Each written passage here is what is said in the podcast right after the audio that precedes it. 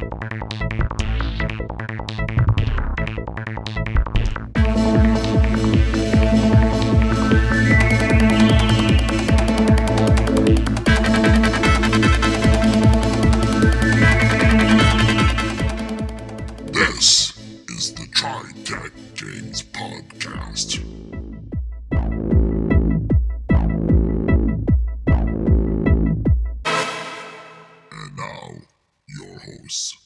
This is Bruce.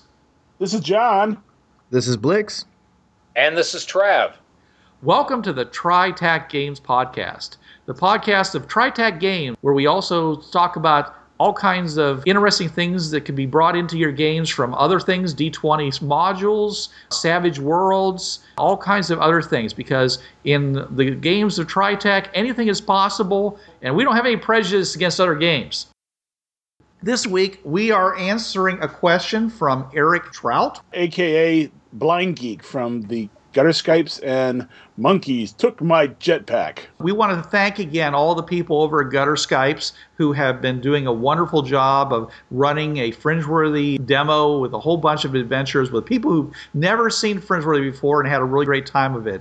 I really want to thank them again for doing that and for putting that out there. We hope that they'll give us an opportunity to let them into our games so they can see how we play it as well. Eric, otherwise known as Blind Geek, he's new.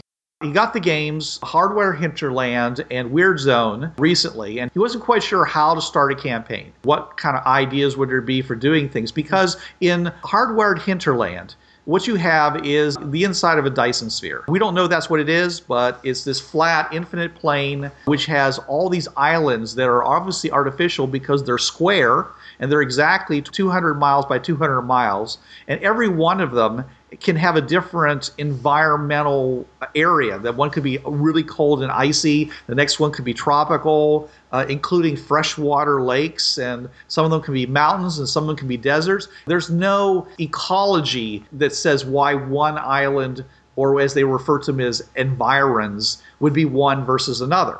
This is clearly an artificial environment that you're in, which is great because that means that you have all kinds of possibilities from one uh, environment to another. So the question was okay, so you've got this set of environs. How do you set up a campaign? What do you do? What do you suggest as far as you know bringing in a whole bunch of new players and starting them off? He was worried about whether he starts someone not as beginnings, not day zero people, but as several years later people. That is, they've been in the hinterland and they would know stuff. Right. And that actually would be difficult. I would be the first to say the hinterland has lots of information. You almost would have to give them the copy of the book to sit down and read. Right. Well, that that's great, John, but that's not our topic tonight. No, it's not, but it, it does does affect it. Yeah, there's a lot of information to worry about. I think we should do that topic. I think we should do that maybe you know next week or the week after. We should do that topic. Yeah. This week Yes. is an introductory campaign for new players. yes, that's true. Okay, now I mean you can play existing characters who've been on the, this world, but then you have to give a reason why they've all come together. I've laid out a small campaign, which I'm going to suggest to do. Now I have not run this campaign, so there might be some problems with it, and maybe some of you guys who are hosting with me can come up with some good ideas for them. And I know John that you've got some ideas of your own. Yes. Let, let me start off with where I think would be a, a good starting point New Akron. Since that's the place where a lot of people do show up, and it is the default starting point in the descriptions that are in the actual source book, I figured that'd be a good spot. I thought you'd start with going to the salvage area to salvage a DC 3 so your group would have their own plane. Oh dear God, you have to go there with a small army.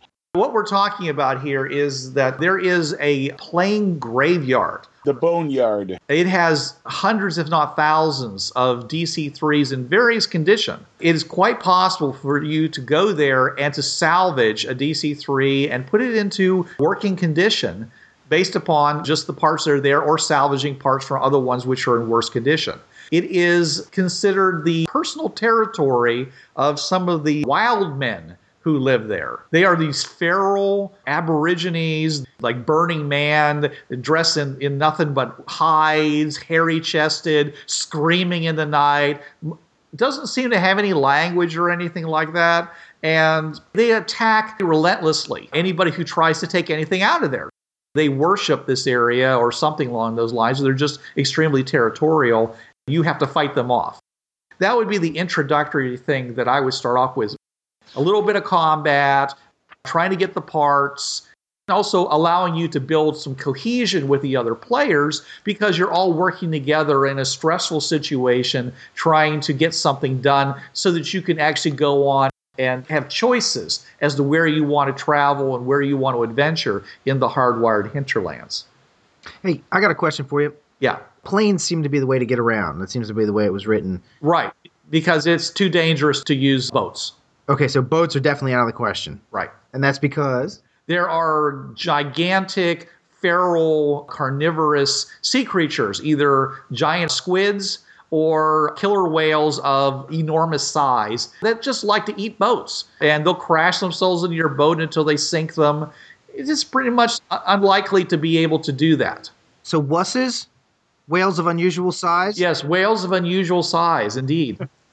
the carna whales. The carna whales, because they eat people. Yeah. Because usually Yeah. whales eat Ooh, just yeah. plankton. In our world, killer whales are actually some of the smallest of the whales. Because they're really giant porpoises. But on this world, these are full blown, big as sperm whales. I mean, they're huge and they could easily crush in the side, even a large ship. As long as you don't travel out into the deep water, they're actually somewhat playful. They'll actually nudge you back into shallow water if you get out too far and, and start having some trouble. So they're not always homicidal. It just appears like a lot of things in this game, a a lot of creatures are extremely territorial.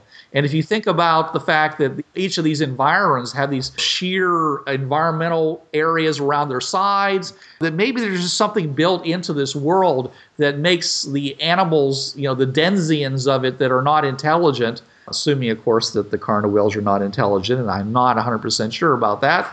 Everything is meant to stay in its spot. It may be that they were built to herd people back, or at least discourage people from leaving their environs. So like like the prisoner, there's big white balls in the prisoner. Yeah, except these are big, you know, black, you know, masses with giant teeth. And, you know, Right. yeah. Right. So yeah. So all right. So the point is that you want to fly. You definitely want to fly wherever you go. So that creates a barnstorming, wings over America type society. You know, everyone is interested in flying. Most all your communications has to come by plane. So you have cargo planes, rescue planes, survey planes. So back to New Akron. On New Akron, they have a center for new arrivals, people who have appeared as you do in the game, where you just suddenly appear from your world and your time, because people can pop in from all kinds of worlds and time into this hardwired hinterland.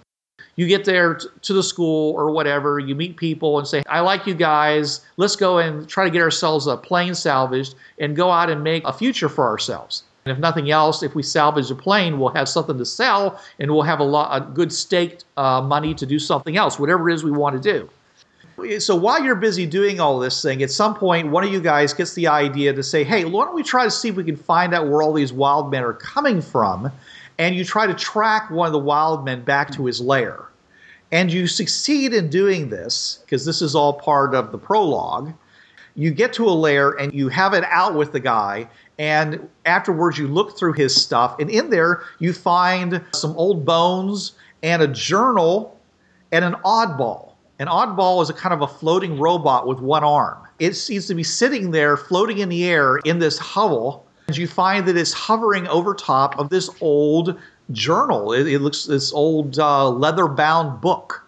And when you open it up it turns out whoever wrote it was going from place to place, the various environs, trying to find things or trying to get things made for something.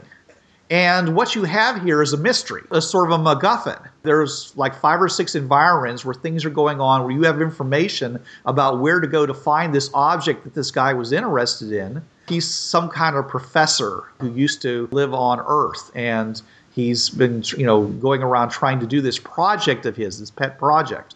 Unfortunately, he came to this area and got killed. And all that's left now is this oddball and his journal. The basic premise of the campaign is for you to complete this quest. It doesn't look like there's much. What he was trying to find here was, in fact, the oddball, Ah. which is sitting there over the journal. So at that point, you said, okay, we got this part. Now all we have to do is do all the rest. Uh, you don't have to do them in any particular order, though. If you look at the map that is in the book, if you follow the order in which I wrote them down, and I'm going to discuss them, it actually forms a fairly good path through the environs to its final destination. So, what do you guys think of that as a preliminary campaign? That sounds good. it's- yeah, Yeah, it that is. sounds It's good. You have the common goal, which is the main, you know, a common uh, campaign arc. Sounds good so far, yeah. Yeah. And the reason I thought this was that every place you go, you're going to get rewarded. You're going to have a goal. Every environment you travel to, it's just not going to be you going there and saying, gee, I wonder what's going on in this environment. You actually have something to do. And while you do that, you can learn the nuances of each of those environments. Once you find this, you still have to get your DC3 finished. This is assumed that one or more of you will have the ability to fly and have your pilot wings parts that you've been salvaging while you've been trying to get your plane together, also used to outfit the plane with fuel and other things like that. At that point, you're ready to go. So the first point of call is Ansem's Kingdom, which is Environ number three on the map. The reason that you're going there is because he has commissioned a particular lightning crystal. The lightning crystal is a special crystal that when electricity is applied to it and it's configured in a certain apparatus and attached to a plane will reduce the weight of the plane about 90%. So the plane becomes very, very light. Reduces the weight of the plane by 90%. Yeah. Is that what I just said? It sounded like well, you were saying 10%, but the opposite direction. It's only one tenth of its original weight, Yeah. Yeah. which is important because in the hinterland, really good fuel is rare. Yeah. Most planes have been retrofitted for alcohol, and alcohol isn't anywhere near as good a fuel as regular airplane fuels. With the lightening of the plane by 90%, it's more than enough to, to be able to get you off the ground. Most airplanes don't actually land like an airplane, they land more like a balloon. You, you go to the field, you stall, and it's float to the ground.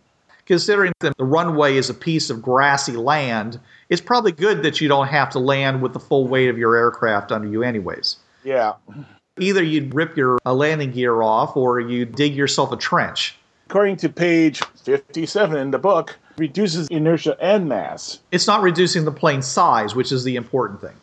So you're going to Anson's kingdom, where they found most of the lightning crystals, to get a specially cut lightning crystal. He wanted it in a particular shape with a certain number of facets that's very unusual. It's not normally done that way. And so when you get there, you find out that he's gotten one of the master crystal cutters to do this for him. But there's a complication. Of course, there should always be a complication. The complication I added was the crystal cutter wants his freedom because in Anson's kingdom, people are slaves, Well, serfs, same difference. serfs, slaves. He wants you to smuggle them out or something like that.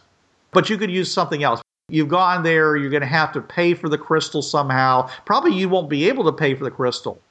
Also, going to Anson's kingdom gives you a wonderful opportunity to meet the air knights Yep. which is an aristocracy of pilots. But that all goes along with that same kind of medieval society where the aristocracies are better than everybody else. So you might find your characters rubbing themselves right or wrong against these people because they are from a, a different kind of mental attitude. If you've made any inroads with the Air Knights, well, let's face it, you kidnapping Anson's chief crystal cutter out, guess what? You just made an enemy of people who probably fly their planes a lot better than you. So that'll bring in the chance to have air battles into the game with this established group of pilots. Mm-hmm. And of course, that's more tension in the campaign that you have that'll keep things going. Conflict is good. Anything you do to add more conflict is going to make your campaign more interesting. Fringeworthy, the game of interdimensional adventure from TriTac Games. Antarctica 2010. A Japanese research team finds a portal to alien and alternative Earths. Only one person in 100,000 has the special ability that lets them use the portal and travel the pathways to infinity. You are this person. You are the Fringeworthy. Fringeworthy is the first RPG of interdimensional adventure across millions of alternative Earths. Fringeworthy is available at TriTac Games at www.tritacgames.com slash fringe.htm. A million million worlds await you. Go visit them. That's your first stop. Your second stop is Bruno's Vineyard, which is number 12. There you meet Bruno or one of his vintners, and it turns out that this particular guy whose journal you're following has gotten a special batch of wine collected. There was a bad batch of wine he bought up himself, got it all collected into barrels. At least that was what he commissioned to have happen. When you talk to these people, you find out that there was a real big problem with the wine. Whenever you pour the wine into a glass, the wine got warm. Not like normal temperature, I mean, it actually got warm. Hmm. Reverse entropy wine. This wine acts strangely, and for some reason, he wanted this. If you read the journal more, then you'll understand what it is that's going on. According to his journal, the wine reacts with iron. Since things are washed in water and water has various mineral salts in it, even the amount of iron in the hard water that might be found on one of these islands was enough to cause an exothermic reaction and warm the wine. Well, of course, nobody wants wine that's, that's going to change temperature on them when they set it up to a certain temperature. Everyone thought that batch of wine was no good. But if you were to add more iron to it, then the wine starts to bubble. It can even Burn? vaporize, possibly even explode. Sounds like fuel to me.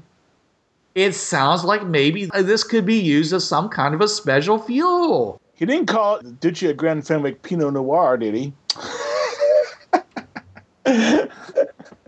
Yes, I am entirely cribbing this idea here from the mouse on the moon. And it works really wonderfully in a kind of a low tech, high tech environment like the hardwired hinterlands. So you're saying that you could make some kind of uh, wine slash iron powder fuel mixture thing that could. Right. Just use iron pipes. No, no, because eat through your pipe. Well, no, your iron pipes are, are at the very end of your rocket because you can use it for a rocket. It's just like you know, boosh. I mean, your pipes will probably be burned up, but you, as long as you got iron pipe, you got propulsion. You would get a faster reaction, you get a much better reaction if you use like a fine grain like powder, like iron filings or something. Oh, it's like spray them together. Yeah, just spray them together into a chamber, That's quite possible. And you get like an explosive. Yeah, if you're saying this is like a one shot thing, you know, where if you're using the iron pipes and it'll burn them, wow, you have artillery. Oh, yeah.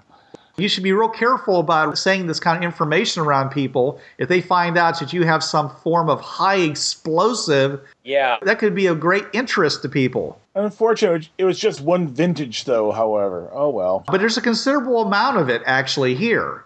Yeah. And so you're going to have to transport it, which will be difficult and dangerous to do. And people will be interested in you taking all this effort to transport this so called no good wine. Why are you so interested in this? What's going on here? At this point, you need a base of operations. Not necessarily. I'm just saying is that there's going to be a lot of complications because you you might have been able to just slip in and grab the lightning crystal. This is going to take a little bit more of an operation to get this shipped out to your plane, get it in your plane because you can't just put it into any old container because it reacts. Probably you're going to have to put it into glass containers. Once you know about the iron filings, you know that you just need to wash them with distilled water require special transport, special containers, mm-hmm. and that's going to raise the interest in what you're doing, and that's going to cause complications. This is a campaign idea, so the GM should be free to add all kinds of complications, get them involved in Bruno's vineyards. Well, here's the thing Anson's Kingdom, okay, you've already gone in and walked off with one of his master crystal cutters. Right. Now you're finding out that these same people are now getting this rather poor quality wine and going through a lot of trouble transporting it. Uh huh. That's raised some red flags with uh, King Ansem. Anson's going to be looking for you. You're going to have to try to do this either quickly or keep it really on the QT as you do it. That's going to be a challenge for the players. And Bruno's going to wonder why you want all those barrels of bad wine. Yeah, maybe he should be raising the price on those barrels of bad wine. Yeah, especially when they were actually for someone else. And here you showing up trying to buy those racing barrels because you know he's Bruno's going to say, "I'm holding it for so and so." Right. But you have the receipt. You have the entry in the journal that says that it was commissioned by this guy and Eh, I don't know. Where is he? or maybe you can just simply go and say, well, fair salvage, good salvage. Here's the journal. Here's the receipt from New Akron, you know, giving us claim to the journal. And I don't think that you should be finding all these things paid for. Maybe they gave enough money to get the thing going. Maybe a deposit was put down. People, as they go through adventures, they gain money. They need something to spend it on. Yeah. All campaigns need something like this. Okay. So you have to get the wine and you have to get it together and get it onto your plane. And at that point, you either can keep it on your plane or you can fly it to some neutral location. But ultimately, you'd want it on your plane for the final leg of the journey, of course. But, but it'd be nice at some point to set up some kind of a permanent base of operations. You're right, that's part of the campaign. Mostly, these are all the core environs. That's why I set it up as an introductory campaign so that people could go through and do this and not have to learn about the entire known world. Yeah. All right, so the next step is Little Kiev. The journal refers to commissioning a shrine to Orthodox Christianity. And you go there, you find it's this big piece of wood that has places to hold snow globes of various religious scenes. And each of these snow globe locations are linked to each other by ribbons of pure silver that represents the journey of a righteous man here's this religious icon that's been created and you have to pay for it. And maybe it's already been completed because who knows how long that body's been there. You know, all you found were bones. Maybe somebody has already collected that finished icon and you're going to have to get it from them. And maybe that's going to be difficult. So you might have to do some other minor quests or you know pony up the money or find something that they want you know that's all part of the GM's job to find something interesting for the players to do while they're trying to complete this quest. The patriarch says we want to send a mission to uh, Ed- Edawango. He wants you to haul a couple monks to help set the mission at Edawango. Okay. They'll uh, give you the icon. Well, that sounds like a good idea. Anybody else have some other ideas? Side treks are always good in a campaign. Yeah, you're going through this campaign arc, campaign arc, and after a while, people are going to go, Well, I want to try this or I want to try this. And I mean, we can go back to the main campaign arc. So, yeah, side treks are always good to do something just to. Yeah. Because if you're constantly going toward this goal, people are going to get tired of that when they're gaming. They just want that diversion. So it keeps the main campaign arc, I guess, fresh, for lack of a better word. Mhm. You still have that thrill of the hunt going. Unless you have a lot of money, you're going to have to have these side arcs just to either gain money or to provide goods of a kind to trade with. Spam is always something they love to have in Edawango. So maybe you could bring some spam there and sell it for other things that they have and get yourself a little triangle route going and come back and finally earn enough money to get this. This is supposed to be more of an adventurous game. It's not supposed to be a true economic game where you actually have to justify your inflow and outflow. It's not Traveller. You're not trying to pay off a mortgage for 40 years. You know, we like to bring the awesome to the podcast. How would you bring the awesome to a hardwired hinterland? What things would make it really awesome? Uh, looking at Bruce's campaign, there is a character, Sam Blackwell, also was known as Butcher Boy. He's a crime boss. He runs the crime syndicates on five different environs. He would get interested, and he's a psychopath. He understands that in Hinterland, you can threaten a person, you can beat them up, but they heal. You break their arm, it heals. You cut their arm off, it grows back. So he basically threatens people with death because you know you can't come back from death. Well, what you're saying is you got a great villain. You've got this really great dynamic villain. and you can use him a lot. He's a great pulp villain, complete with the rubbing of the hands and the muhaha. to bring the awesome, I decided as the next leg was to incorporate one of the adventures that's in the Hardwired Hinterlands, Journey of the Air Beagle. Oh yeah. Get the team going on that mission to the upside of the Hardwired Hinterland. Oh, because the guy he was one of the people working on the Beagle, wasn't he? He was involved in the planning stages. Having that journal would act as an introduction to a lot of the scientists. It would be a way of you getting involved because they say, well, if you have his journal and you're trying to do his work, well, then you're the kind of people we want on this project. Oh yeah. And so you get to go on this rocket trip to the other side. And that's pretty awesome, I think. And if you are doing things like carrying cargoes and so forth, you may also get the intention of some sky pirates. Butcher Boy, does he run sky piracy or is that something separate from him? Way's written up. He's more of a Al Capone than he is a sky pirate. So he's actually more dealing with drugs and numbers games and things like that. Okay. With a pirate, if he comes after you, you'd be likely to see him. But being that he's more like a mob boss, if he comes after you, it's more like his boys you're going to be running into.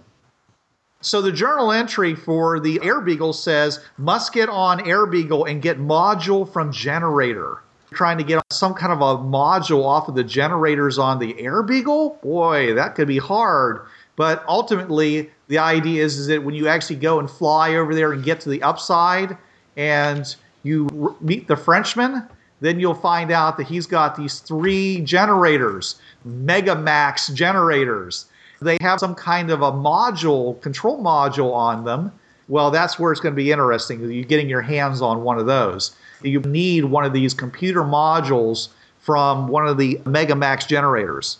That's your quest on this. That might cause you to burn some bridges there. So now they've got themselves a lightning crystal, they've got themselves an oddball, they've got themselves some kind of a special, some kind of a potential fuel, and they've got some kind of strange religious piece of wood and, and metal and glass sculpture. Inlaid silver, yeah. The next spot is to go to New Pittsburgh. He's commissioned some specially manufactured tubing of high temperature metals, which the local metalsmiths think is probably going to be used in some kind of a weapon. He also commissioned a keg full of very high grit ball bearings, High grit. as in very tiny, oh, Ah, because in grit, the higher the number, the smaller the grains. He's got these really tiny round ball bearings would easily be able to go through some kind of a feed pipe. And you've got this wine that reacts explosively with iron. Ah. And that brings us to our final destination, Noram. uh, yeah. NORAM is the futuristic environ that's left after some kind of a nuclear bomb went off. It's full of killer robots. I kind of wanted this to be the last stop because it's dangerous. And by this time, hopefully, your adventurers are seasoned enough that they can handle this kind of thing. So, after a very dangerous trek across it, you find the final hidden location that is unlocked by the oddball.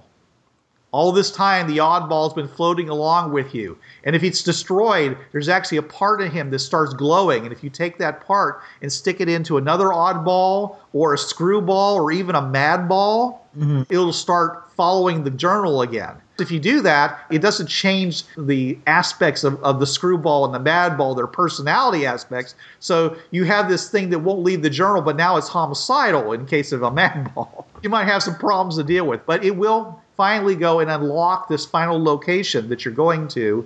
And inside, you find a nearly completed attack fighter. Oh. Yes, uh, the wine and the ball bearings are to be some kind of a super jet fuel. The metal tubes are part of the maneuvering jets. That strange religious icon you got is the instrument panel where the globes are attached, is where the instruments are supposed to go. And those silver lines and paths, the path of the righteous man, actually carry current to those instruments Oh. when it's mounted inside the cockpit of the fighter. Hmm. The lightning crystal, when installed into the fighter, gives it superior lightning capacity. So now you have an attack fighter that now can be used for when you go further out to protect your DC 3. And could even be used as a separate vehicle for other types of missions, more uh, dangerous missions. You could mount weapons on it. You could do whatever you wanted to with it. I added some additional complications of going to New Brasilia for rubber gaskets for fuel pumps or just for the engine itself. And Little Texas, of course, has lots of weapons, and you could get lubricants from the oil wells there, or you could harvest a killer whale, which, John, in another podcast, you mentioned the fact that one of the best sources for, for fine grade oil in the 1800s was whale oil. Yep. Yeah. Make, make Yeah. a bunch of friends with the Kerner whales. Yeah. Right. Well, I don't know about making friends with them. Yeah.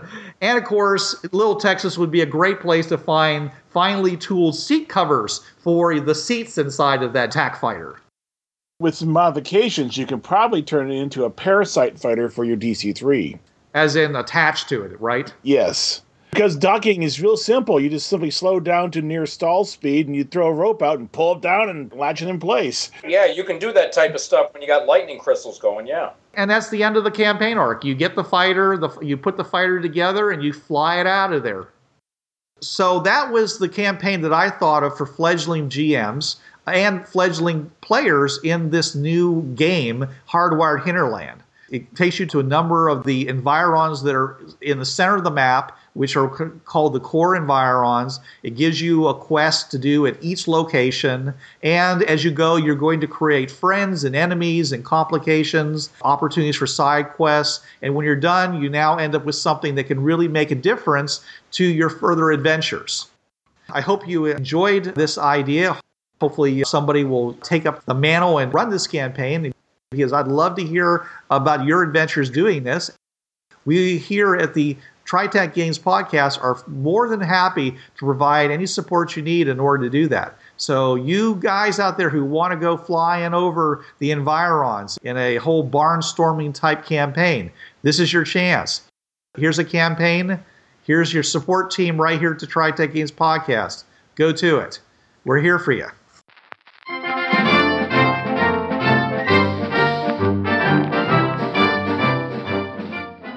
That was the hardwired hinterland.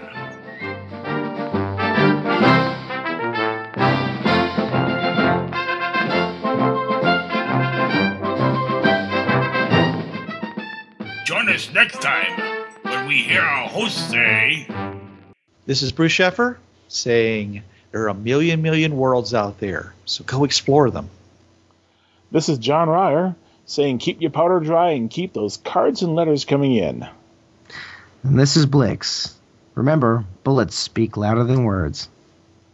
And this is Trav. There's a reason why it's called gaming. It's for having fun. Hi, this is Trav of the Travcast, Hour 3 of Blind Wolf's Rubber Room Association on DementiaRadio.org, Tuesdays, 8 to 9 p.m. Eastern.